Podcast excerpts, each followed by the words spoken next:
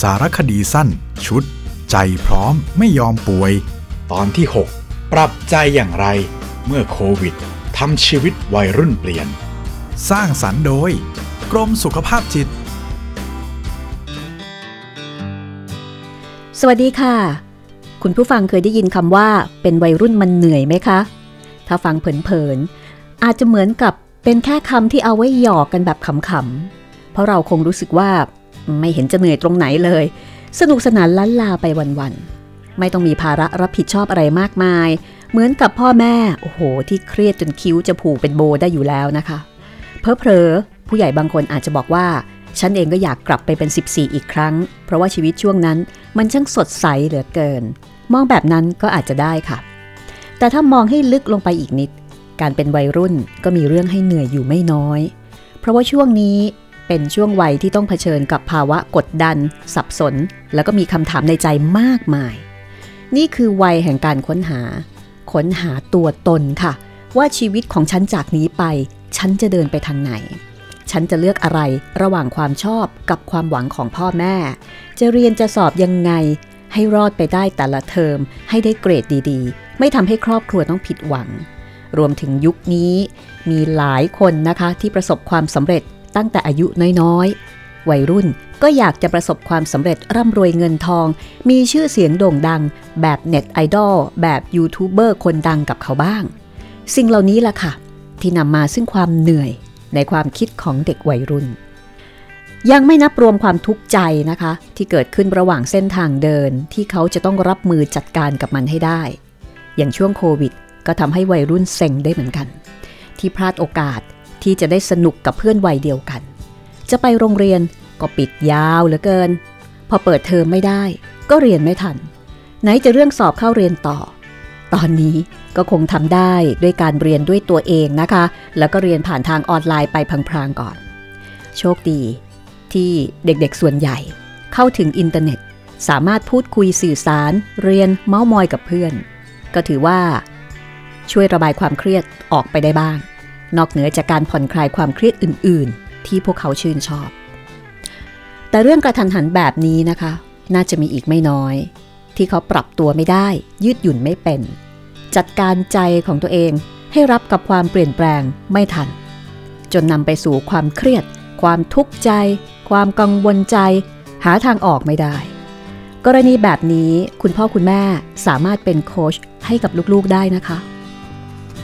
สิ่งแรกที่พ่อแม่ควรทำก็คือ ยอมรับในความรู้สึกของลูกค่ะ ว่าการที่เขาไม่ได้ไปโรงเรียน ไม่ได้เจอเพื่อน ไม่ได้ทำในสิ่งที่อยากทำเขารู้สึกเครียด เศร้า เป็นเรื่องที่เกิดขึ้นได้ และเข้าใจได้ แต่ถ้าคุณตั้งกำแพงเอาไว้ว่า โอ้ยเป็นเรื่องไร้สาระ การช่วยเหลือประคับประคองความรู้สึกของลูก ก็ไม่สามารถจะเกิดขึ้นได้ หลังจากนั้นค่ะ คุณต้องทำให้ลูกรู้จัก และก็ยอมรับกับความรู้สึกของตัวเองด้วยเช่นกัน เช่น เมื่อเขารู้สึกว่าเขาเศร้า เครียด ก็ให้ยอมรับ และจัดการกับความรู้สึกเหล่านั้น ซึ่งวิธีจัดการกับความรู้สึกก็จะแตกต่างกันไปในแต่ละคนนะนะคะ จะเล่นดนตรี ศิลปะ วาดภาพ ออกกำลังกาย แม้แต่นอนเฉยๆ อ่านการ์ตูน ก็ยอมได้ โดยกิจกรรมนั้นจะต้องพาลูกออกไปจากความเครียดได้ และที่สำคัญ ต้องทำให้เขารู้สึกว่า เขาไม่ได้ต่อสู้มันอย่างโดดเดี่ยว แต่มีพ่อแม่คอย cheer up อยู่ข้างๆเสมอ ทางออกหนึ่ง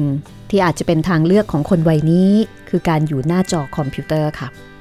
ในเมื่อเขาไปเจอเพื่อนๆไม่ได้ เขาก็ต้องหาทางเลือกอื่นๆ ที่จะสื่อสารถึงกัน สื่อสังคมออนไลน์ก็น่าจะเป็นทางออกที่ดีที่สุดในช่วงเวลานี้ เรื่องนี้ไม่น่าเป็นห่วงสำหรับเด็กรุ่นใหม่ ที่สามารถเข้าถึงได้อยู่แล้ว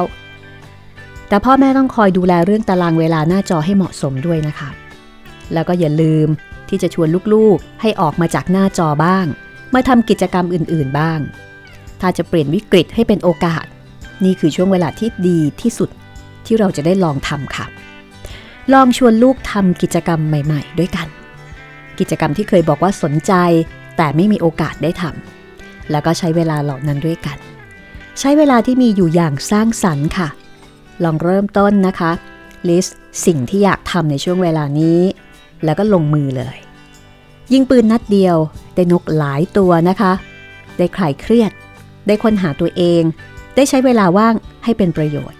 แล้วก็ได้ใช้เวลาอยู่ด้วยกันในครอบครัวที่ไม่น่าเบื่อสำหรับวัยรุ่นด้วย แล้วก็อย่าลืมนะคะ ให้ลูกได้แสดงความคิดเห็นบ้าง ว่าเขาอยากทำอะไร แล้วพ่อแม่ก็ลองเปิดใจก้าวเข้าไปในโลกของเขาบ้าง ไม่แน่นะคะ คุณอาจจะได้รู้จักกับลูก ในมุมที่ไม่เคยเห็นมาก่อนก็ได้ค่ะ แล้วพบกันใหม่ใน EP หน้านะคะ สวัสดีค่ะ